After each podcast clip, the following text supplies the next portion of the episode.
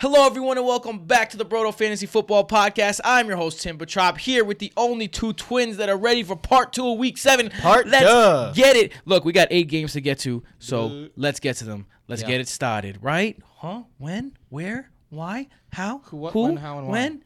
Now. Duh. Those stories and more in just 2 minutes. Stay with us. That's the headline drop. Welcome back to the Broto Fantasy Football Podcast, presented by BrotoFantasy.com. I'm your host, Tim Petrop, with my brothers, the only two twins that give you double that fantasy goodness, Michael and Jason Petrop. So we are here for week 2. The headline drop is great. If you don't know already, we have an episode on Monday. Right, that's where the headline drop is from. So our Monday review episodes, that's probably my favorite episode to do, maybe of all time ever. I love those recap episodes. They're so fun. But yeah, let's get right into our next game. The next game that we have to go on is the Jags at the Bengals. An over-under of 43.5. 3.5-point favorites are the Jags. I want to start with Joe Mixon, because you guys hate Joe Mixon, and I got a stat that's going to make you hate Joe Mixon even more. Joe Mixon has faced 8 men in the box the least times of any running back this season. Just so you know, he's not the number one running back in the league either. He has 3.4 yards per carry. So, with that being said, Bengals playing the Jaguars, the Jaguars have been very beatable on the ground. We saw players go for big games against them so far this year. So, is this the game where Joe Mixon finally shows us something? Why? Yeah. You think so? No, I agree with you. Yeah. Oh. Why? I mean, this is the exact reason why we faded Joe Mixon all offseason, man. It was the fact that, one, he's been entirely overrated his whole career by basically everyone except this trio right here. 2, the offensive line is absolutely a travesty, and nothing showed otherwise. You know they're bad when John Jerry is your best offensive lineman. Yeah, and now it's just all of that is just coming down, crashing into this one cohesive bad year for Joe Mixon. Also, numbers are skewed. Like, what we should do is create a stat system for fantasy that just gets rid of the bottom and the top score for everyone. Because this has the McCaffrey and Bonifant game in it. Like, when we look at Jags rushing numbers, subtract that, and they've been pretty good against the run. Yeah. Kamara didn't do much. I know he's injured. Murray didn't do that much. Lindsey and Freeman didn't do much. Derrick Henry didn't do much. We expect Joe Mixon to do something? And this is why you were saying how the Monday episode's your favorite episode. This is why I had Joe Mixon on my stock down after he had a good game against Arizona. Because against Arizona, he put up 11.5 PPR fantasy points, and that was the week he was supposed to actually have a solid game, and he still had a bleh fantasy game. I would have sold him right then, right after people saw, oh, maybe he's coming back to life, because after last week, nobody wants Joe Mixon. And he gets Jacksonville and the Rams, a bye week. He doesn't really have any easy games coming up at all besides Miami and the championship week, but if you have Joe Mixon, I highly doubt you get the week 16. It's true. Who was your second-round pick? Yeah, I mean, hard to disagree with you guys. The Jags also, I think they're going to be a little bit inspired. They just traded away Jalen Ramsey, who, as you know, was the kind of the heart and soul of that defense, but he definitely did not make team-first moves in his latest, ouchies, my back, and now I'm on the Rams, and my back feels better. What a coincidence. I'm going to have a kid, even though I didn't impregnate anyone. Like, I mean, or maybe he did. I don't know. But, you know. Did he have a kid? That'd be crazy. I don't know if he didn't have a kid or not. But he was supposed to go on paternity leave, and he never did. But anyway, let's go to the pass-catching options. Golden Tate, 32% target share last week. Yeah, tell me about it. I'm apparently the only Auden Tate believer on earth. What? I've been saying since John Ross went down that he's a good start. 10 targets, 6 targets, 6 targets, 11 targets. 9 points. 32% is a lot of percent. Standard. 10 and 12 in the last 2 weeks. 10 in week 3. 3 games over double digits. And I know he's at the precipice of double digits. But he's still there. Yeah. Now he's facing Jacksonville. No Jalen Ramsey. They've been bad against the pass. Boye likely out. It's just him and... Right? No, I wasn't going to say likely out. Say likely guarding. Likely on Boyd. Tyler Boyd. I was going to say. I was like, hold on. Boye's out. I forgot Tyler Boyd's name for half a second. Boye likely on Boyd. I'm firing up on Tate. I have him as wide receiver 28 this week. Let's talk about Tyler Boyd. 28, wow. There's a lot of buys, man. I have him at 33, so I'm there with you. Let's talk about Tyler Boyd because we did see Tyler Boyd get shut down by Marlon Humphrey last week in a game where we thought he could have a good game and in a game where we didn't think he would be shadowed because he plays out of the slot a lot. Do you think Boye is going to shadow him in this one? Slot a lot. Maybe. All reports, the reason why we liked Tyler Boyd last week is that all reports was that Marlon Humphrey was going to stay on the outside and wouldn't shadow Tyler Boyd, and that he did. That were the reports. So you can't believe my everything. Lovely Marlon Humps. Yeah, I mean, check it out. You can't believe all these reports though. Yeah, it sucks, but who knows with A.J. Bouye? But even so, A.J. Bouye really hasn't been superb at all by any means. Ever since that one year where Ramsey and Bouye were both studs, they both got, well, Ramsey not so much. Bouye hasn't really been up to that level. And I like Tyler Boyd this week against Jacksonville. He's my wide receiver 17. I think he bounces back. Even in his super down game last week, he still had 7 targets. So, I mean, I like Tyler Boyd to come back to wide receiver 2 status this week. Let's talk about Andy Dalton. Any love for Mr. the Red Rocket? Not against Jacksonville. He could do better. Yeah. I mean, not no way. Right? No thanks. But Joe Flacco put up 23 against them, so. That's true. And, you know, they are missing their best corner. There is something. Well, no longer missing. They just don't own a best corner anymore. Right. He's missing. He's on the Rams now. But, you know, you have to consider, like, we saw what happened to the Jets defense when Darrelle Revis leaves. We saw what happened to the Patriots defense when they don't have a number 1 cornerback. If the Patriots are susceptible, anyone is. And you have to wonder what this Jacksonville defense is going forward. Are they the Jacksonville defense, that daunted defense that we've been talking about for the last 4 years anymore? Probably not. Although Calais Campbell's still a beast. That doesn't mean their whole team is bad. Right, I'm just saying. Let's go over to the Jacksonville side on offense, unless Tyler Eifert. No.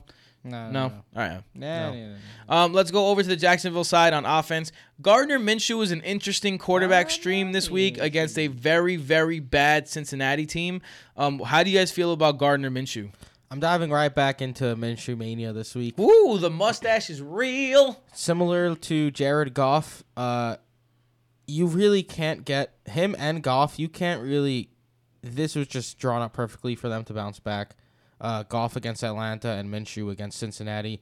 You can't really ask for better matchups. So I'm okay with streaming Minshew again this week against Cincy. Yeah. Before last week, his least points in a game were 16. Always in the 16 to 21 range. I don't see why that wouldn't be the case against Cincinnati. So if you're looking for a safe 18-point performance, Minshew will likely get you that. All right. Jason hates Brissett, but likes Minshew. And they've basically been the same guy. I don't like Minshew. I just think this week against Cincinnati, I have him at quarterback 13. This is a good matchup for him. I'm not going to suggest Minshew again. What about DJ Chark? DJ Chark. Let's go to his look. He's been one of the best wide receivers in the league. He's got that elite 20 number. Whenever you have a wide receiver that gets 20% of the market share for their team, that's elite status. That's what you're looking for, 20%. There is very rare, and DJ Chark is getting that under Gardner Minshew. He's been an elite wide receiver, getting the call against Drake Kirkpatrick, who has not been. Kirkpatrick's out. Oh, that's right. Yep. He's out. So it'll probably be William. Both of their starting. William Jackson's out. William Jackson's out, too. Yo, Pro Football Focus. You're slacking Pro Football Focus. Cincinnati defense is an absolute mess this week. It's an absolute mess. Start your Jaguars. I'm starting Dede. I'm starting Chark. I'm starting Fournette, and I'm starting Minshew. I have DJ Chark at wide receiver 9. I'm at wide receiver 11. I can't blame either of you. I have to be on the same board. I'm playing Fournette in our main league this week. I got Diggs last week. I got Fullered the week before. I'm going to get Fournetted this week. It's going to suck. You said you're already starting Westbrook. You're starting Chark. You're starting Minshew. Any love for Chris Conley and Jeff Swain, maybe? No. All right, so let's go on to our next game. Fournette obviously started high-end RB1 this week. Oh, we didn't even talk about Fournette. Yeah. High-end RB1. Cincinnati has been the worst team in the league against running backs. I mean, Fournette, the biggest knock on him coming into the season was that he wasn't involved in the passing game at all, and now he's been one of the best receiving backs in the league. The Bengals have given up 10 top 24 running back performances. It's week 7. Like, backup running backs have been top 24 running backs 3 times already against them. Ugh. Oh, man, Leonard Fournette's going to Fournette you. I'm going to get Fournetted. You're going to get Fournetted, bro. I'm going to get Fournetted. Sorry, man. Let's go over to our next one, the Cardinals at the Giants, and over-under of 50 in Vegas. The Giants. They love the rookie QBs, yeah, not bad. The Giants, 3-point favorites under, no? At home. I'd say so. Yeah, I would take the under in that game, although I never bet unders because who likes rooting for the unders? No one likes rooting for unders. Excuse me. Let's go over to the Cardinals side first. Because Kyler Murray has made himself into a QB1 using his legs. Another week of excellent production on the ground. How do you feel about him against a very bad Giants secondary? I'm gonna just say I have him at quarterback 6. Now I'm gonna let Michael take it over. Quarterback 6, Jesus. I have my QB 3. 3. Yep. Holy shit. What's not to like about Kyler Murray this week? I mean, he's coming off of back-to-back weeks where he put up 25 and 29, at least 10 rush attempts in each game for the first time ever. 3 touchdowns last week against Atlanta. We were talking about how he was the least efficient quarterback on the other side, on the other side of past the 50-yard line. Jeez. In the opponent's territory is what I'm trying to say. He was the least efficient getting into the end zone last week. It finally came to fruition for him. 3 touchdowns against the Giants, who have been just struggling mightily against every single position fantasy-wise and in real life. Everything is just set up for Kyler Murray to, again, put up 25-plus points, and I think he has a floor of 20 points this week and a ceiling of 30-plus. Let's go to his number 1 receiver, Christian Kirk. Larry Fitzgerald. Well, in terms of targets, it's Christian Kirk when he plays. Limited last week in practice, limited again this week in practice, and you expect that if he was limited that he could have a chance to play this week. Instead, Kingsbury told reporters on Wednesday he's got to be 100% to play. Doesn't look like he's on pace to play in this game. So with that being said, without him in, it is unfortunate because this is a matchup where I would be comfortable plugging him in right away, obviously. At the moment, I have him high up in my rankings. Wide receiver 24 or something like that. It doesn't look like he's gonna. He might still play, but Kingsbury said that he's gonna have to be number 1. But with that being said, 100%. Larry Fitzgerald still out there. Keyshawn Johnson is a guy that's gotten some love.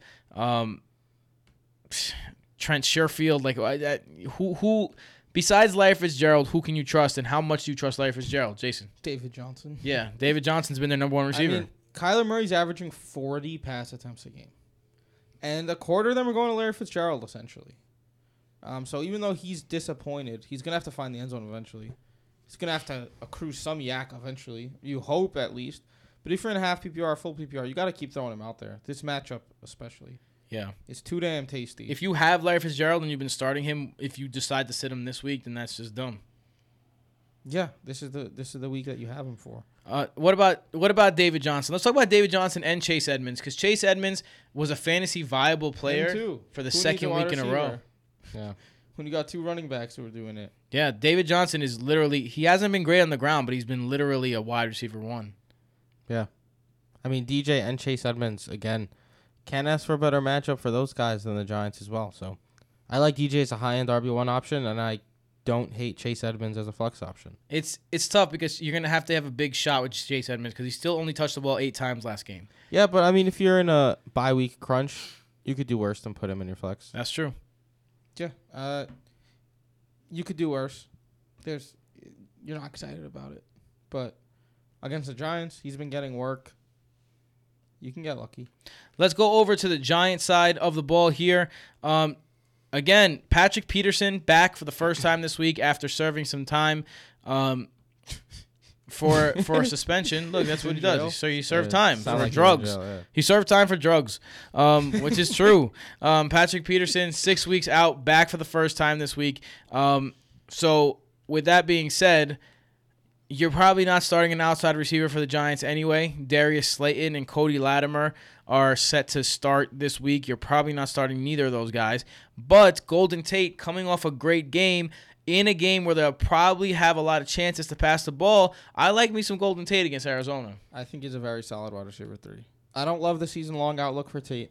Both Shepard out and Arizona being the opponent where quarterbacks not named Washington, not the Washington quarterbacks, have put up at least 20 points a game against Arizona. I like Daniel Jones as a back in QB1.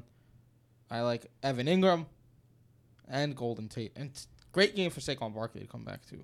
Yeah. Evan Engram, another great game for him to come back. The Cardinals obviously have been dead last against the tight end.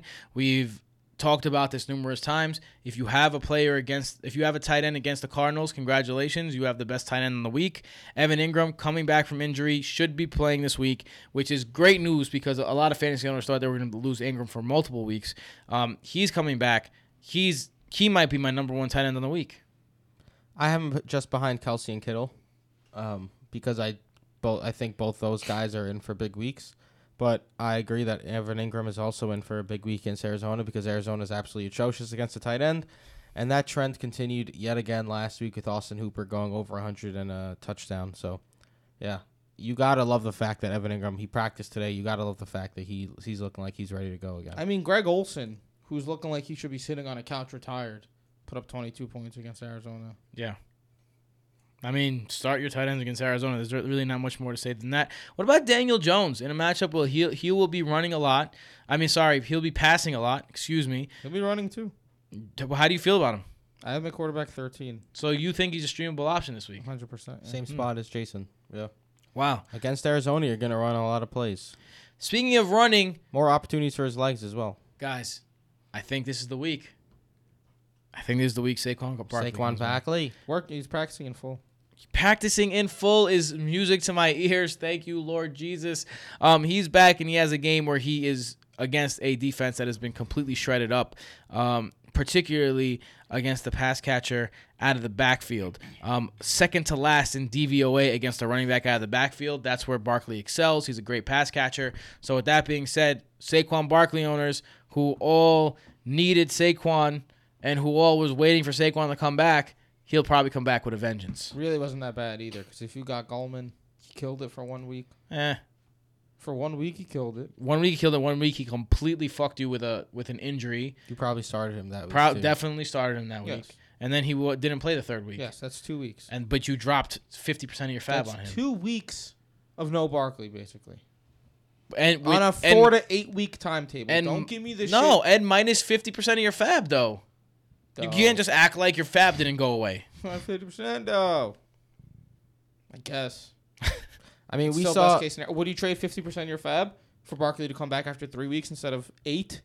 That's a stupid. Fuck yeah, question. That's a stupid question. All right then. That's a ridiculous question. All right.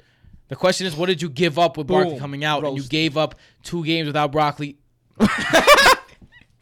Broccoli raw. Oh my God, I'm tired. This is the part where we get. This is our 10th game. This is the part where we get a little delirious. All right, let's move on to our next game. Dolphins at the Bills. Guys. You said broccoli, dude. Guys, guess what the spread is, Dolphins at Bills. Hold on. Dolphins at Bills? 12. I want to say Bills minus 10.5. Jason? Oh, no. Bills minus 17. 17, dude. Yeah, I nailed it. Over under is 40. What's the implied total for the Bills then? Wait, 40's high. I mean 40. The Dolphins. What's the implied total? So there is it 3? No. No, not 3. No. Like 10. 10. Like 11. 11. Like 28-11. Yeah. 11 is the implied total for the Dolphins. Okay. 28.5, 11.5. You know, look, I know Brian Flores is a first-year coach, and I know he has the worst roster in the NFL. But shit like what he's doing now is the shit that makes me as an owner want to fire you. Where you come out and say Josh Rosen is our guy for the rest of the year, and then you bench him at halftime. Fitzmagic comes back and throws. Yes, he throws a touchdown against one of the worst teams in the league, but then he doesn't convert, and now he's your starter again after declaring that Josh Rosen was your starter. That's how you lose teams. That's how you lose games. That's how you lose momentum. That's just how you lose. Yes, it pisses me off if I'm the owner. But with that being said, with Fitzmagic back under center, for one, Josh Rosen should obviously be starting. I agree. Why would you be starting Fitzmagic? If someone out there still thinks that Josh Rosen is the answer for an NFL team, they're bugging. How can you say that, man? You're bugging. How can you say that? You'd want your team to take a chance on Josh Rosen. My team has Sam Darnold, so no. I mean, if say you're like the Bengals. Yes. Instead of drafting quarterback, you'd rather trade for Josh Rosen. I mean, if you don't have the opportunity to draft one, I would rather have Josh Rosen than Andy Dalton. I would rather have Josh. Look, Josh Rosen has not had a fair shake. Josh Rosen's gonna lose every game. And you're gonna get a first overall pick. I don't know who Josh Rosen is. Who am I? No one knows. He has the worst offensive line in football 2 years in a row and no weapons. Yeah, you can't argue that. All right, but with that rant being said, now Preston Williams. Preston. Your boy. Can I wipe the leaves on your ficus tree, Preston? Yes. Yes. Come on, you have to know where that's from. With the ugly girl, yes. Preston. The maid. From? She's a maid. Yeah. Where's that from? It's Mr. D's, bro. Yeah, there it is. Preston. Yes. Yes. And they have the sock guy as the child. I remember now. Yeah. I like feet. I don't know why. All right, but for real. Spoiler alert. Dolphins at Bills. I mean, you're going to start Preston Williams against the Bills? Look, Preston Williams and Devontae Parker, I think, rest of season, all of a sudden have a little bit potential. And Albert Wilson's back. A very schmiddle bit, but against the Bills. I'm not starting any Dolphins this week unless I absolutely have to. No, I'm not starting any Dolphins either. Yeah. The Bills' defense is real, and it's coming off a bye. With an extra week to prepare. No, thank you. Yeah. I literally just pass on all of them. What about Kenyon Drake? I would not be interested in any of them. This is an easy one. Sit your Dolphins, start your Bills, because I love the Bills this week. I think Josh Allen is one of the best starts of the week in terms of that. Josh Allen has a really, really, really great schedule coming up. If you have a chance to acquire or pick up Josh Allen, if you have not already, please do so. Same with Samuel Darnold. We spoke about him and Sam Darnold on our Patreon-only waiver pod. That's right. Coming up, his upcoming schedule. Miami, Philly, who, by the way, remember, Philly sucks against everyone not named Falk. Washington, at Cleveland, at Miami. So 3 straight games at home coming off a bye, and then at Cleveland, who sucked, and then at Miami again. That is one of the best upcoming schedules that you could have for a quarterback. Yeah, that's pretty solid. Yeah, gotta love Josh Allen this week. I have him at 3. I'll probably have him up there, too, when I put out my rankings tomorrow. You have him at 3? What's not to like? Holy moly. I have him at 8. He's going to rush in a touchdown. Go ahead. You prefer Josh Allen to Lamar Jackson, Kyler Murray, and Russell Wilson, and Matt Ryan? No, I have him behind Lamar and Watson. You prefer him to Mahomes? As I said in the first episode. And Matt Ryan? As I said in the first episode. I'm trying to be accurate with these rankings. Why don't you put your mouth where your mouth is? I am. That's from Scooby-Doo.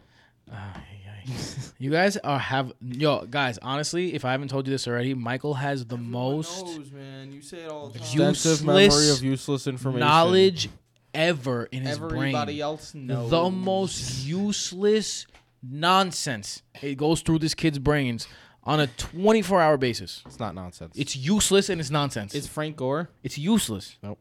I'm not useless. I'm useless. You're useless. See? Again, that's from Courage Cowardly Dog. More you useless kid shit. Is Frank Gore schmelevant? Not with Devin Singletary back. Devin Singletary full go in practice this week. I love me some Devin Singletary this week. I think he comes back with a bang. Shout out to the Bills for actually letting their young running back heal properly. Facts. And not rushing him back. I think you're tripping a little though, Tim. I like Devin Singletary. This is a rookie running back. What makes you think? With that being said, he hasn't played in a while, so I think that they did it on purpose. I have Gore and Singletary at 27 and 32 respectively. I think they both definitely have some flex appeal, but Gore more so than Singletary. But they're both super interesting against Miami. When Singletary was in, it was Singletary over Gore. No, it wasn't. No, Gore was getting work. Singletary was just more productive. In terms of fantasy production, right? In terms of production. But Singletary was doing it on such limited snaps. He was just super, super impactful. I feel like Devin Singletary is one of those guys that's going to have a chance to win some leagues in the upcoming future. I sure hope so. I think he's going to be one of those guys that everyone's trying to acquire in a couple weeks. I don't think that's out of the realm of possibilities. Let's go over to the wide receiver situation. John Brown on the outside. You got to like him this week, right? LeBron James. Against Miami off a bye, John Brown should be back to fine. He's underwhelmed for weeks now. I think he finally has that game that you're like, yes, I started John Brown. It has been a little weird as someone who's getting arrested out there. It has been a little weird, though, that John Brown was anointed as, oh, yeah, that's the guy that we all knew he was after, like, week two, and he hasn't really been the same since. Yeah, I agree. I think he's been overhyped since then, but I'm firing him up as a wide receiver 2 this week. As a wide receiver 3, I'd be super happy. I think it's about time he gets back into has a solid game. He's been moderately just average. If you have John Brown, it's a very simple like formula. When he's in plus matchups, you play him. If he's not, you don't. I don't know. You played New England and Tennessee his last two games, put up 569 and 575. He has a solid floor. Those are two tough matchups. I mean, in PPR, fine, but in half PPR, I don't want to start that. That is half. At 9 and 10 points. 5 for 75? That's okay. It's wide receiver 3? Sure. All right, fine. You win. I think I'd be willing to start Michael Beasley in this one, too. Michael Beasley. Definitely. He's like 6'9". He can jump. Nah, Cole Beasley. I'd be willing to start Cole Beasley. Yikes. As a flex, he's someone with a high floor, low ceiling. Like, if you want 8 to 12 points... Go ahead and put Cole Beasley in your lineup. No one should ever start Cole Beasley.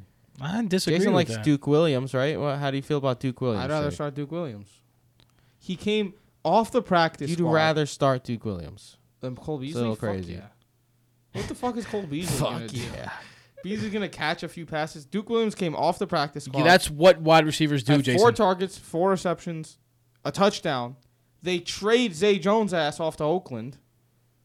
They obviously think they got something in this guy. Led the CFL in yards last year. So, you know what? Give me a shot on that guy. You're talking about your John Brown production. 3 weeks in a row, Cole Beasley, 10.3, 10.8, 11. Ugh. Against New England. Yeah, but John Brown has touchdown/long ball potential. So, you'll take the 9 as a consolation. 13 Cole targets, Beasley, 10 targets. Max.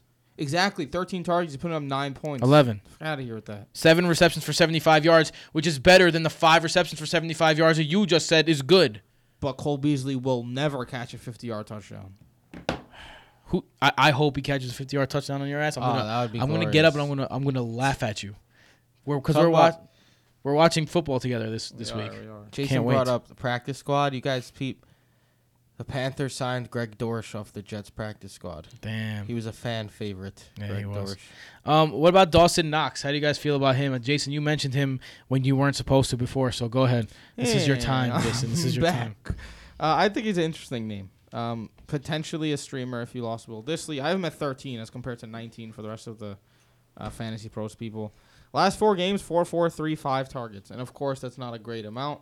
But if you're looking for some production at the tight end, and you see 5 targets against Miami, you could do worse. He has a touchdown on the season. He's a decent yak guy. You could tell he's a very athletic tight end.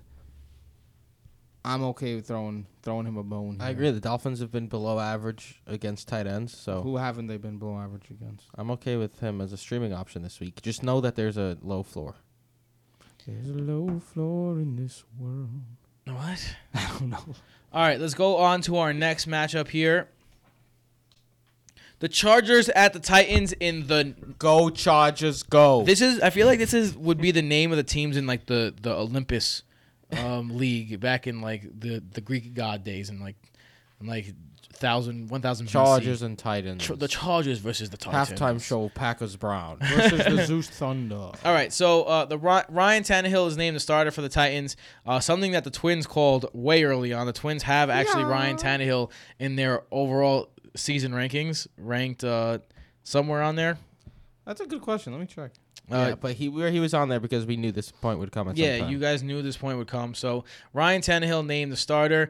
Does this give you any hope for these outside options like A.J. Brown and your guy's favorite. Yep, I had Tannehill ranked 31st, Mariota 32nd. Yeah, there you go. He did the Daniel Jones. Also had Daniel Jones over Derek Carr, baby. That one might actually come to fruition. Oh, it absolutely may. Yeah, that's hilarious. That's great. So, yeah, what's the deal? I just farted. Yeah, that was a fart. That was a fart sign right there. Oh, yeah. I don't. What did you ask about again? Now I'm like, does it?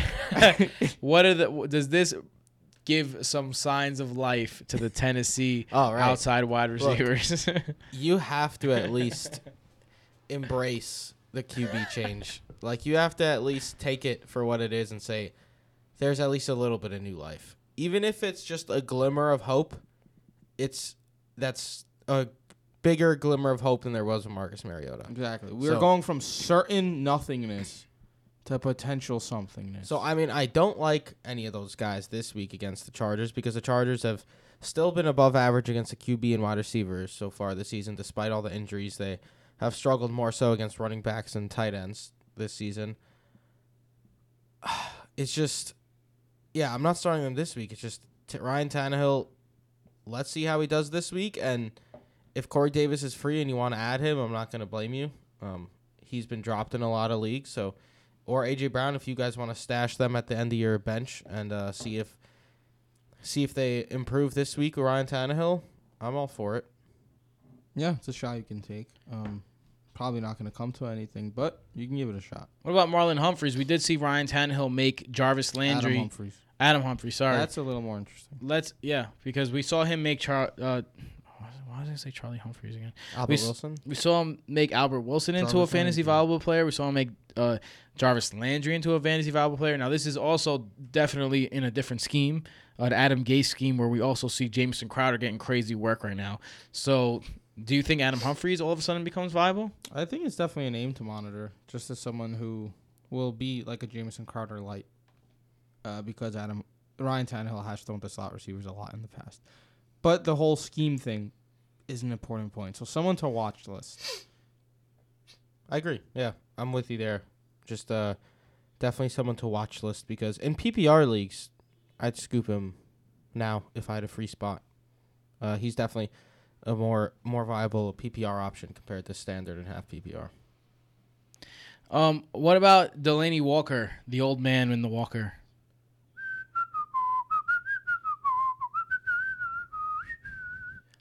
That was the walker by Fitz and the Tantrums. Okay. That's how I feel about Delaney Walker. I was going to say, you're not going to say anything now? You're just going to whistle for us? He's a smooth whistler. That's how I feel about him. No, look, him and Greg Olsen just aged considerably from week 1 to week 7. I mean, that's what happens when you're 35. Yeah, and it's true. He showed some signs of life last week against Denver, going 3 for 43 after back-to-back weeks with one reception. But it's tough, man. The Chargers have been a solid matchup for tight ends this year. Not great, not bad. With the tight end landscape as it is with the buys, I have him as my tight end 12 this week, but it just seems like he doesn't really have much of a ceiling anymore, especially because Ryan Tannehill never really through to tight ends either in his time in Miami. I mean, that's true. What about the backfield? This is a Los Angeles Chargers team that has been completely smoked on the ground numerous times. Derrick Henry has not been great so far, but has been all right. Is this the game where he breaks through? The Chargers have struggled the most against the running back of all position players, fantasy-wise. We saw what James Conner was able to do last week and Benny Snell. Derrick Henry, man, he's coming off of a few games where he just really hasn't strung together great performances. I think now is the perfect time for him to bounce back. Last week against Denver was just a complete mess offensively in a good matchup for Henry. My hope here is that he bounces back, but ever since week 1, when he put up 28 points, he hasn't surpassed 16 half PPR fantasy points. He's been between 11 and 16 every week. Prior to last week, where he only put up 4 against Denver. It's tough when he does because he doesn't have a role in the passing game, so he needs the rushing yards and the touchdowns to come. I'd like him this week in a good matchup against LA, who's just completely struggling and decimated by injuries. I don't see the game getting away from Tennessee, so Derrick Henry should remain a big part of the offense all the way through. So I think he does have a solid chance at bouncing back this week. I like me some Derrick Henry this week. What do you think, Jason?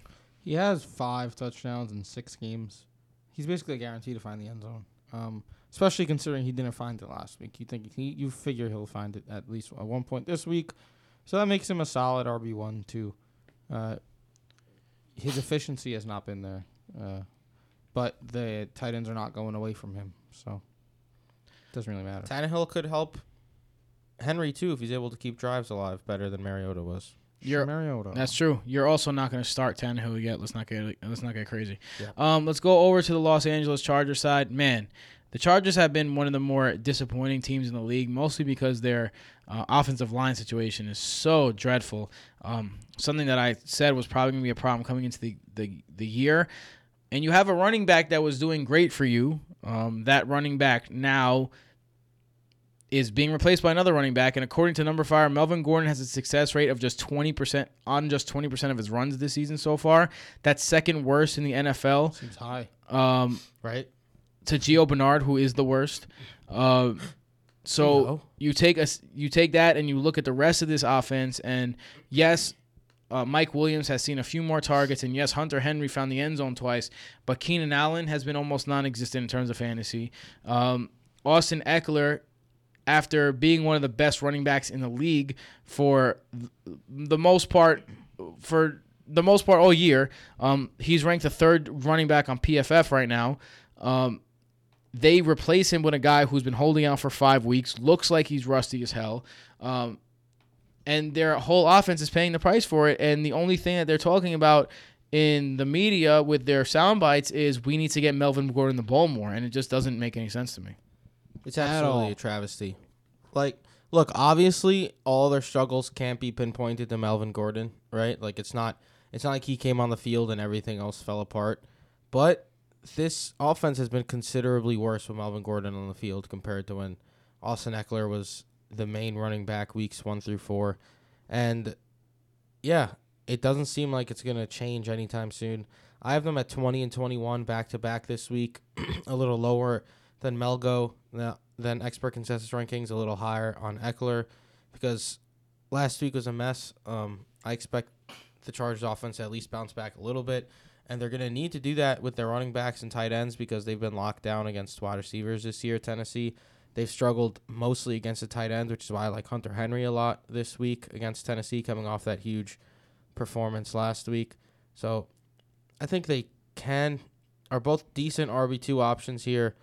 See if they could get it going, but it's a bleak outlook for the offense at the moment. Yeah, I mean, it's hard to disagree with that. Michael, are you starting Melgo or Ekeler? I have them back-to-back. I have them back-to-back as well. 1-to-1, I'd probably start Ekeler, even though I have Ekeler higher, one spot ahead as well. I do expect Melgo to get the opportunity, though. More opportunity. I don't know, man. I think right now in this Chargers offense, it's either going to be catch a pass as a running back or do nothing. That's really what it's looked like. Even Ekeler, when he was performing well, the yards per carry wasn't there too much. Yeah. So I'd rather have the guy who I think is going to catch passes, but both I have as back-end RB2s. Anyone else in this game you want to talk about? What about Phillip Rivers? Like, he's fallen out of the streaming conversation for me personally. Especially against Tennessee, that's a good defense. Yeah, so yeah. I expected him to bounce back last week. He saved his day with those 2 late touchdowns to Hunter Henry. Ended with a respectable 17 or so fantasy points. But this week, I didn't like him last week. This week, I'm steering clear of him. All right, let's move on to our next game, the Ravens at the Seahawks. On over-under 49.5, minus 3.5 are the Seahawks. It's interesting because this was once a matchup of killer defenses. Now it's a matchup of killer offenses. The Ravens at the Seahawks, 2 quarterbacks that have been fantastic so far this year. Obviously, the quarterbacks are the story in this one. So let's start with the quarterbacks on the Ravens side. A big game, again, for Lamar Jackson on the ground. Another 160 yards on the ground for him. It's just kind of unbelievable how good he's been. So with that being said, what is the situation? Yes. Lamar Jackson and Russell Wilson combined over under 52 fantasy points. Under slightly. I'm going to go over just because Michael said under. I mean, that's all I got to say, right? This game is going to be unbelievable for fantasy scoring. Lamar Jackson's lowest output besides 14 against Pittsburgh has been 21. So he's been 21. And then Russell Wilson, since week one, his lowest output, well, if you don't count Arizona, is 24. Yeah, this is another good matchup for Russell Wilson to be able to do Russell Wilson things because Seattle is likely not going to blow out Baltimore.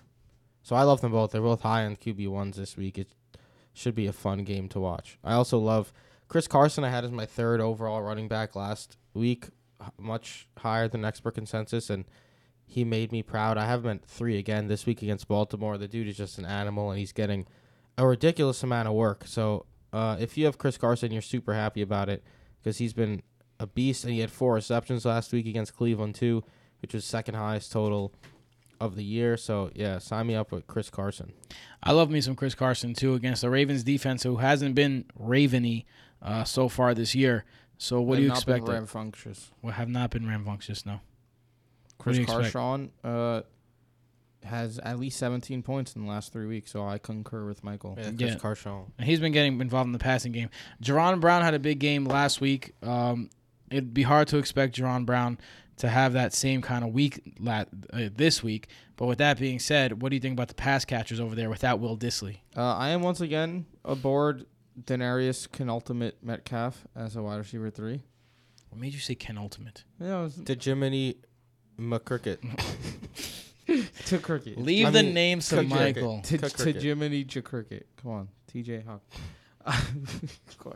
Let me talk about DK Metcalf. The targets aren't super high, 4, 3, and 5 in the last 3 games, but he's put up 11 and 9 in 2 of those games. Because True throw king, Russell Wilson, he doesn't need that many targets. He'll probably see more targets against Baltimore. It's going to be a game where it's going to be back and forth, most likely. I feel like it might be it's going to be a high-scoring game. So DK Metcalf will perform. DK Metcalf, 4 or 5 targets and 69 yards last game. Let me ask you a question. Will Dissly was one of the most targeted players in the red zone.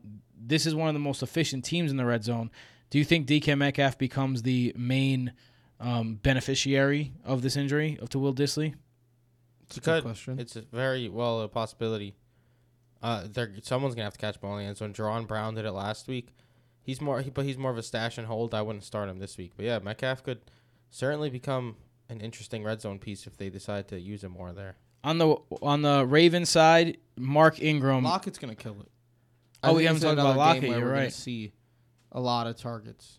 He's been good on a minimum amount of targets, but with the games where he had 14 targets against New Orleans and put up 27. If Marlon Humphrey's gonna shadow him, it might be a little more slim pickings for him though.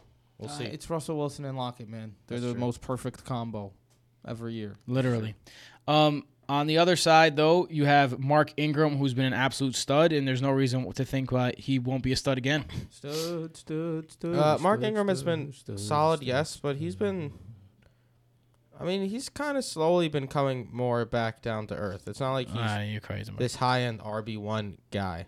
Like, he doesn't really catch passes. He's only surpassed 2 receptions twice, so he's pretty touchdown-dependent here. I mean, he's... 13 rushes last week. The end zone, and that's the thing. He gets like 15 rush attempts a week, 15 to 17 touches. Unless he finds the end zone, he's not going to have a great week. So, he's passed 14 points 1 time since week 2. Yeah. So, yeah. But against Seattle in a high-scoring game, he'll probably... I have him as a high-end RB2, but the ceiling that seemed like it might be there after the first couple of weeks, I don't really see that being the case. It's all about the touchdowns. Yeah, it's all about the touchdowns for him. Hollywood Brown not practicing yet again, so he's probably not going to play if I had to put my money on it. But if I had to put my money on it even further, I will say this. Michael, you said Mark Andrews is a stock down candidate, and guess what? He had 99 yards receiving, and he's going to have another the fact that Hollywood Brown got hurt didn't really help. It did help. I'm saying help my cause. Oh. It's kind of flooding even more targets towards Mark Andrews. But, yeah, the wide receivers were an afterthought last game, really. It was a lot of Mark Andrews and ground game for Lamar Jackson. Miles Boykin didn't do much. Snead didn't do much. So I think it'll be more of the same. Lamar Jackson will run a lot, and Mark Andrews will be the main beneficiary and target, and he's a very, very solid tight end one this week. And you're talking about a Seattle team that gives up the fourth most points to tight ends in the league. Schmuck-Schmandrews. Luke Wilson, by the way, backup tight end for Seattle, ended up having 3 targets with Dissly out last week. And he's familiar with the system. Maybe someone to monitor, but he ain't no Dissly, that's for sure. Let's move on to our next game, the Saints at the Bears. The triumphant comeback of one Mitchell Trubisky is on the horizon. MVP. MVP. And he will be facing a Saints defense that has been great. I embarrassingly picked up the Saints defense against the Bears. Because, yeah, they're coming off a bye week, so if Trubisky can't get it together this week, it's hard to imagine him getting it together ever. 38 is the over-under there, so the lowest scoring output of the week is expected by Vegas in this game. With that being said, let's go to the Bears side. Mitchell Trubisky comes back. What does that do for the outside weapons? You were just, like, taking shots at yourself. I was. Pretty funny. Allen Robinson here, I think, is the only real, at least semi-solid option. What about Taylor Gabriel? I'm not taking Taylor Gabriel. I don't want anything to do with Anthony Miller. Nah. Like you said, Mitch Trubisky's coming back from an injury. He hasn't played in weeks. I know he's had time to recover and a bye week, but this guy was already inaccurate enough. If there's rust, it won't be great, honestly. So Allen Robinson, he gets the targets. He's a locked and loaded wide receiver 3 every week. We've been over this.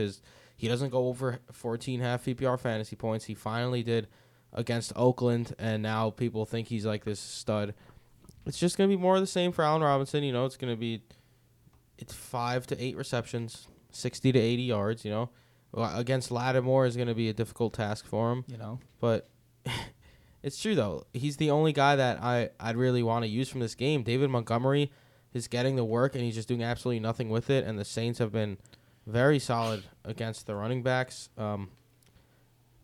Above average against the running back so far this season. So it's not like David Montgomery is someone you really want to put in your RB2 spot. I don't even really like him that much as a flex option this week, if I'm being quite honest with you. So it's a little tough to trust anyone this week on Chicago. What about the Saints side? The Bears, obviously, one of the best defenses in the league. Alvin Kamara dealing with a high ankle issue is what they're calling it. So Alvin Kamara obviously has not looked like the same guy that he's been accustomed and what fantasy players have been accustomed to seeing over the past few weeks. With that being said, what's the deal? If Kamara has to miss time, that means it's Latavius Murray alone in that backfield, which if you picked up Lat Murray last week and held on to him, you're going to get an RB2 this week. It is Chicago, though. Yeah, but Chicago, their main Achilles heel this year has been against the running back. But it is Chicago. It is Latavius Murray. It is Teddy Bridgewater. That's why I said RB2. I feel like this is the perfect. Lat Murray's gonna get 15 to 20 touches though. Yeah, I feel like this is the perfect game where you expect a lot out of a replacement guy and then you don't get much. I think without a touchdown, it's gonna be an ugly game for Murray. I can see that. How do you guys feel about the outside? Well, just Michael Thomas, really. It's Michael Thomas. This is an away game, so you're not starting Ted Ginn, and you're not starting anyone else. No. So Michael Thomas. But, again, this is the Bears defense who has been known to shut down the star players on the other side. But, I mean, at this point. No Akeem Hicks, which is good news for the Saints running attack. In every game except the game against Seattle where Michael Thomas went 5 for 54. He caught a touchdown that week. He has not had less than 8 receptions or 89 yards in any game. So 889 has been his baseline for 5 of the 6 games this season. Going to Chicago, Chicago does not have that single lockdown corner. They just have a very good unit. So to block Michael Thomas, you kind of have to have that lockdown corner. I want to see what kind of effect missing Akeem Hicks is going to have on this team because that is certainly a giant loss. Yeah. So, that's an all-pro right there. I mean, I'm firing on Michael Thomas, as always, this week in Chicago. All right, let's move on to our next game, the Eagles at the Cowboys, on over-under of 49.5 in Vegas. I want to start on the Eagles side, and I want to start with a guy you might not expect me to start with. Is this Sunday night? It is. Dallas Goedert has played at least 69% of the snaps in the last 3 weeks. This is good news for him, not so good news for Zach Ertz owners. You know, he's seen 10% of his team targets, and he's run 21st most routes by any tight end in the league. So when do we start considering Dallas Goedert a choice? I feel like this is a direct result of the Djax injury. They've been so bad, like so limited offensively without Djax stretching the field that they kind of had to just start putting Goddard out there running routes all the time. And I feel like once Djax returns, he didn't practice again today. So this week, again, isn't looking great for Djax. So once Djax returns, I don't know how useful Dallas Goedert would be. But this week against Dallas, it wouldn't be super shocking to me if you could use Dallas Goedert in two tight end leagues, even one tight end leagues if you're super desperate. But I wouldn't want to use Dallas Goedert because, he is... in the fact that Dallas is playing Dallas. Oh, very interesting. Dallas versus Dallas. Oh, no. All right, let's go to the actual weapons. The actual tight end, Zach Ertz. Let's talk about the actual tight end, Zach Ertz. Yikers so far, right? I mean, he was on my stock down list this Monday. His most points in a half PPR game this year is 14. His lowest is 5. He's really just been average McGee. 9 targets last week though, man. It's just I don't know what's really going on there. It's just him and Wentz were such a dynamic unit last season, and now they're just. It's not really connecting so far this season. Listen, to beat Dallas, they've been rough on offense. Miles Sanders has been their best wide receiver. They're below average against tight end. This has to be the week where Zach Ertz finds the end zone and has a... If he doesn't put up over 18 fantasy points, I'm going to be disappointed. Just like it has to happen at some point. 18's a tall task, but well, it has to happen at some point. I'm with you. What about the other Eagles pass-catching options? Alshon Jeffrey came back. Ever since he's been back, he's been all right. I mean, he's Alshon Jeffrey, right? Yeah. He's always going to be all right. He's always going to be a wide receiver 2-3, averaging 570 and a half touchdown. It's basically what he does every week. He's catching a little more balls now, but you throw him out there and you get what you get. Yeah. Cowboys' secondary has not been special. Byron Jones coming off an injury has not been the same Byron Jones as last year. Yeah.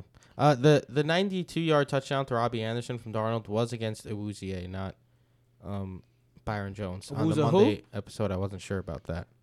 So that wasn't on Byron Jones. Byron Jones has still been solid, but yeah, Alshon Jeffrey could get his due thing, you know. Awuzie. Carson Wentz has been really good. How do we feel about him in this game against the Cowboys secondary? Cowboys secondary. I have him at 11. He's been decent. He's been mostly getting over the 20-point hump, barely, and staying around that area. So I think he's been a classic back-end QB1. I don't think that Dallas is a secondary that they just got lit up by Sam Darnold the first time he's played healthy all year. So I'm cool with Wentz as your starting quarterback. I don't think he's going to be a top-end QB1. I have him at QB9. It's a solid matchup for him, but... I prefer Dak Prescott. Matchup. Yeah. Huh? I prefer Dak. Yeah, agree. I prefer Dak as well. This is... If Dak can't bounce back this week, I mean, that's no good. Let's go over it. Let's talk about bounce them. Back. He put up 26 and 18 the last 2 weeks. Let's go over to the Cowboys. Yeah, Dak's been good. Green Bay was a lot of empty numbers. Yeah, but his numbers. A lot of empty numbers. Says the guy who owns Matt Ryan. Yeah, I was going to say, you're talking shit about Matt Ryan. Still numbers. I mean, I don't know what to tell you. Dak Prescott, the fact that the Cowboys are 3-3 is absolutely hilarious in my opinion. Like, the rise and fall of the Dallas Cowboys. Against the Teddy Bridgewater scenes. Pretty nuts, yeah. But against Philly has one of the worst pass defenses in the league, so it's now or never for Dak Prescott, even if Amari Cooper... Now or never. Stop saying that. He's been mad good all year, for fantasy at least. I mean... He's had one bad game against New Orleans. Fine. Well, even with Amari Cooper expected to be out, you got to expect that he has a solid game against the Philly pass defense. It's been that bad. Yes. I agree. What about the running back, Ezekiel Elliott? He had a good game. He hasn't been having these great games, but he had an Ezekiel Elliott game finally. His targets are starting to uptick. Saw 7 against New Orleans, 4 against Green Bay, 6 against the Jets. I think that's going to happen again against Philadelphia. You got to beat them through the air. So I think he'll have a good game. Passing more than rushing. We didn't talk about the Eagles' backfield. We skipped over Sanders and Howard. Take it away, folks. So let's talk about Sanders and Howard real quick. I have Jordan Howard at 31 and Miles Sanders at 33. You got to be a little excited about what you've seen through the air from Miles Sanders the last couple of weeks if you're a Sanders owner. 4 for 49 and then 3 for 86 through the air and a touchdown last week. 12, 7, 8, and 17 his last four games, so he's starting to get into that the weekly flex low-end RB2 appeal territory here. If he could start getting more rushing work, he only had 3 rush attempts last week. That would help. But Dallas is not great against pass-catching back, so Miles Sanders could have some sneaky value this week. If I were to give you odds, let's say plus 120, would you take Sanders plus Howard over Elliott? No. No. Plus 150. Well, I mean, maybe because the Philadelphia I'd consider it. The Philadelphia running defense has been fantastic, and their passing defense has been horrible. I think Zeke's gonna have a good game through the air this week. Through the air would be more likely than on the ground. Speaking of through the air, Amari Cooper did not practice today, which is very concerning. Legitimately questionable is what they're calling him. So they more than likely out. I would say, do you think more than likely? From the reports I've seen that they're basically expecting him to be out, yeah. So it's going to be the Michael Gallup show. Right. Do you think Gallup has a big game in the absence of Cooper? For him to Gallup on. I just got to say, like, he's seen a lot of targets. 7, 8, 14, 7. He looks like Soulja Boy. In 2 of those games, Soulja Boy up in he scored 10 and 7. Oh. Like, the expert consensus ranking has him at 12 right now. That means you're starting him over a lot of good people. It's against Philly, man, as the 1A like, here. I get it, but I just can't do it. Everyone goes. This has disappointment Philly. In all over it. You put him at your wide receiver 12, you're expecting Amari Cooper. He's not Amari Cooper. He's Michael Gallup. Like, I know he's going to be the wide receiver 1 against Philadelphia, but he's seeing targets every week. We've seen what he does every week. I don't think it changes much. If anything, the defense pays more attention to him. Randall Cobb also doubtful for this game. So it'll be interesting to see because Tim's going to go back into the well of Devin Smith. I mean, against Philly, maybe. I'm firing up Jason Witten as a tight end 1. Yep, Jason Witten's got to be considered a tight end 1 here. It's funny. The demise of the Cowboys has perfectly intertwined with the rise of Jason Witten's usage. Like, he's played more and more snaps as the Cowboys have gotten worse and worse. Coincidence? I think not. Anyone else you want to talk about in this game? I think not. Arcega-Whiteside. He struggled. Nelson Aguilar. I had high hopes for Arcega-Whiteside in the second half of the season. He's struggled. No. The Stanford product is no good. Let's get into this Monday night matchup. So Tim had a flan emergency. Apparently the flan in his kitchen just exploded everywhere. Now he has to clean it up. Not actually what happened, but he had to run out prior to the last game. Something did come up, though. He got most of it in. He did. Got to give the man a break. He got it in. Go home. Enjoy a nice flan. We'll take it from here. I'd be hyped if someone was downstairs making flan right now. Honestly, yeah, right? Like, of all the things that could get Tim to leave, if he said, yo, I got to go, my flan exploded, I'd be like, you were making flan, I'd say, bro? Just make sure to bring some back. You were making flan? But yeah, very exciting Monday night game, brother, man. Y'all, that ass. You guys know we're Jets fans. I'm highly, I just highly, said that ass, so you know we're from New York. Highly, highly considering going to this game. Tickets are only roughly $70 at the moment. Join you. Stupid school. I think I might. Anything in the before we get to the players, the Adam Gase on the road, the Patriots meeting Adam Gase's team on the road. Narrative here. Yeah, they don't bode well, the Patriots, against Adam Gase on the road. I mean, not for nothing. I think the Jets have a good shot to win this game, man. The Patriots have played literally probably the easiest schedule of all time. If someone decided to figure out, I don't know how you'd figure that out, but I think it'd probably be the easiest schedule of all time. And they kind of struggled last week in the first half against the Giants. Yeah. Without their 3 best offensive weapons.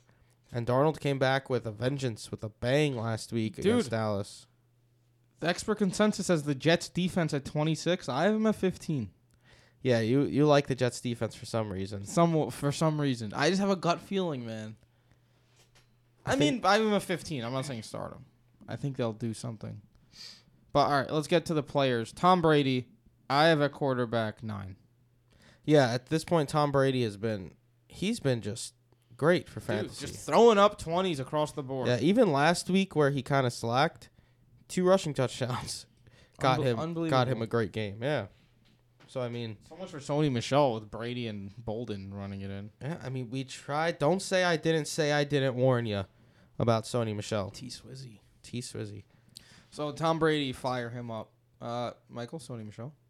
Sony Michel, I don't like Sony Michel at all this week. Where do you have him ranked? I think the Jets' defense keeps him out of the end zone, and that causes him to struggle a bit. I have him at 29. Interesting. I have him at 21. I might end up moving him back. Like, this seemed like a good matchup on paper when Luke Falk was a quarterback. Yeah. I'm telling you guys, man, the Jets are a different team with Sam Darnold. And their defense was not that bad. Yeah. Luke Falk really made it look worse. They had other defenses would have pick sixes, fumbles. Jets defense isn't bad. They played very good against Dallas up until the fourth quarter last week. Yeah, that's concerning because that's the same shit they pulled against Buffalo. Yeah. But they... Any word if C.J. Mosley's returning? I don't think so. I don't know what the fuck happened to that guy. But yeah, Sony Michel, I don't like his touchdown potential at all this week, and I just don't really see a big Sony Michel becoming. I like James White more as if he's not falling in the end zone. What the fuck's he doing? As a low-end RB2 flex option because James White just continues to put up those 10 points, and he seems to have big games against the Jets every time we play against him. All right, now that we're in... Week 7, and James White has, in half PPR, 11, 10, 10, 10, 9. Are you even bothering starting him? Like, do you want 10 points in your lineup? Or are you going to take a shot on someone else? If you're in a bye week crunch, absolutely. All right, would you rather take a shot on James White? I mean, would you rather start James White and be safe or take a shot on Royce Freeman? Royce. Devin Singletary or James White. See, that's the thing. If I'm looking for upside, I'm going Singletary. It's interesting. It depends on your lineup as well. It does. If you know that the team against you is better than you, go upside. Yeah, I agree. James White has one touchdown this year, and that one touchdown came in a game where he had 29 yards. Yeah. I mean, to the receivers, though, Josh Gordon just continues to absolutely be abysmal from a fantasy standpoint. I know he got hurt last week, and that had a lot to do with his terrible game against Miami. But when he was on the field, he wasn't making much of an impact either. I don't know if he's going to play this week. Yeah, if he doesn't play, is Dorsett is practicing. Going to return? I like Dorsett this week. Yeah, keep an eye on our rankings for those guys because this is something to monitor as well. If you don't know, we rank through Fantasy Pros, and we update the rankings basically nonstop throughout the whole week. Like, whenever we have free time, we'll open up our rankings, and we'll edit it, and... It edits right away. It uploads like a 1 minute difference. The widget changes with our changes. So make sure to keep an eye out on the rankings and any changes that are there. Because we do this on Wednesday to get it out. You have a long time to hear this before Sunday, but things change. Yeah, I tend to change my rankings quite a bit between now and Sunday morning. But I like Dorsett. Especially with injuries and things like that. If Josh Gordon's out too... Who's he going to have as weapons? Edelman's a wide receiver one this week. Yeah, locked and loaded. Get Edelman in your lineups. And I like Dorsett. Besides that, N'Keal Harry's practicing, but who knows if he's even going to get on the field or if he's going to be able to make an impact. Jacoby Myers. I'm not trusting Jacoby Myers. Yeah. Even Sony Michel saw a couple targets the last couple weeks. To the Jets. How do you feel about the Jets this week, bro? Their weapons. The Patriots have not allowed even a top 24 running back yet. Le'Veon Bell breaks that mold this week. The Patriots, besides Ben Roethlisberger in Pittsburgh in that disgusting week one, have played Miami, the Luke Falk Jets, Buffalo, Washington, and the Giants. Hilarious. Is their defense as good as they are? Is Stephon Gilmore the new coming Darrelle Revis? We don't know yet. Yeah. So I'm a little bit... not as backed away by this. Sam Darnold, I'm not starting this week. But Crowder, I like as a wide receiver 3. I have him at 27. I think he's going to get catches. Yeah. He's going to be a big part of this offense if the Jets want to win. And Robbie Anderson is an upside wide receiver 3. I got Crowder and Robbie at 30 and 31. I have 27 and 35. I think Robbie, all he needs to do, as we saw last week, catch a long one. And if he's off... Gilmore for a play, or even if he gets by Gilmore in one play. Speed kills. That's all you need. At home Monday night, coming off a big win, a healthy Darnold. I kind of like the Jets' offense here. Le'Veon Bell I have as a low end RB1. Last week didn't have a big game against against Dallas, but he's been a volume machine so far to start the season. He did end up with 15 touches, only one reception. Prior to last game against Dallas, he had 7, 4, 10, and 6 receptions, so I think that changes as well. So, yeah, I'm not at all hesitant putting Le'Veon Bell into my lineup either. Same here. Unfortunate that Chris Herndon's probably not going to play. Yeah, because the Patriots have actually struggled a bit against the tight end position, which Ryan Griffin caught a touchdown last week. Dart throw there. It's interesting. Interesting. Anyone else? That's it. I think we're ready for our Thrive 5. Thrive 5 time. Take it away. It's time for the Thrive Fantasy promo code BROTO, BROTO, the name you low and love. Thrive 5. Okay. You could have done worse. I could have done better. Let's start off with the guy who's back and healthy, Saquon Barkley. 82.5 rushing yards. Oof. Over 110, under 90. Which one are you taking? Against the Cardinals. Cardinals, right? Over what? 110 points. Under, you get 90 points. Just rushing is tough. This is one I'd probably avoid. Why would he start with this one? Fine. We'll skip that one. Kyler Murray, same game. 257.5 passing yards. Under, you get 105. Over, you get 95. I take the under and hope the rushing pans out. Not a bad idea. Guys, with Thrive, look for the value. Yeah. Because it's very important. For example, Brandon Cooks, a touchdown, 125 points. All he has to do is catch a touchdown. Against Atlanta, that's interesting. He has to get in the end zone at some point, right? Sure. All right, but let's get back to the Thrive 5. So does the Kyler Murray one count?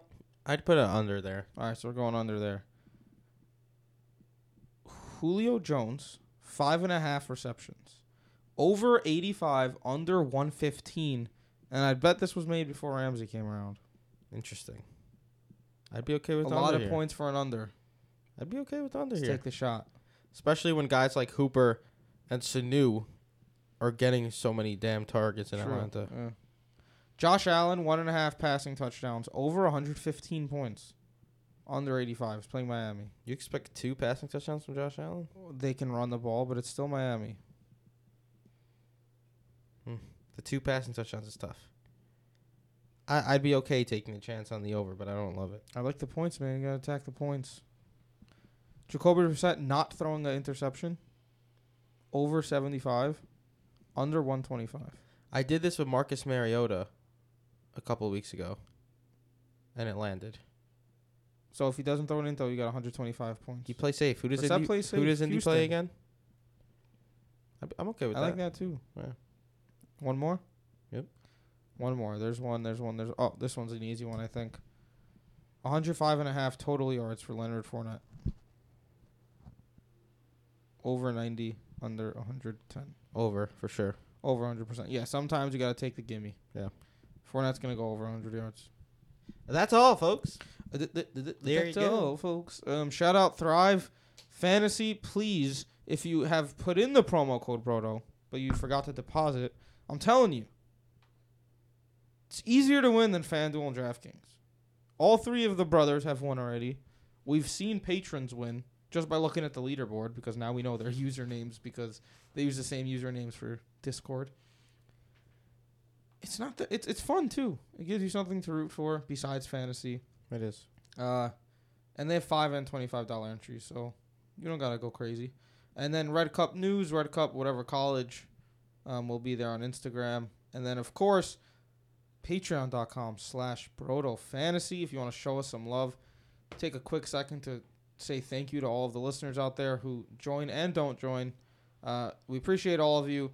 But we just reached 50 patrons, which is an awesome milestone for us. Can't thank you enough.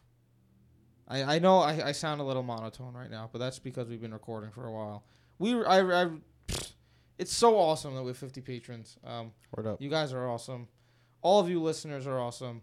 Let's see what else we got. Twitter, Broto Fantasy. Instagram, Broto Fantasy. YouTube, Broto Fantasy.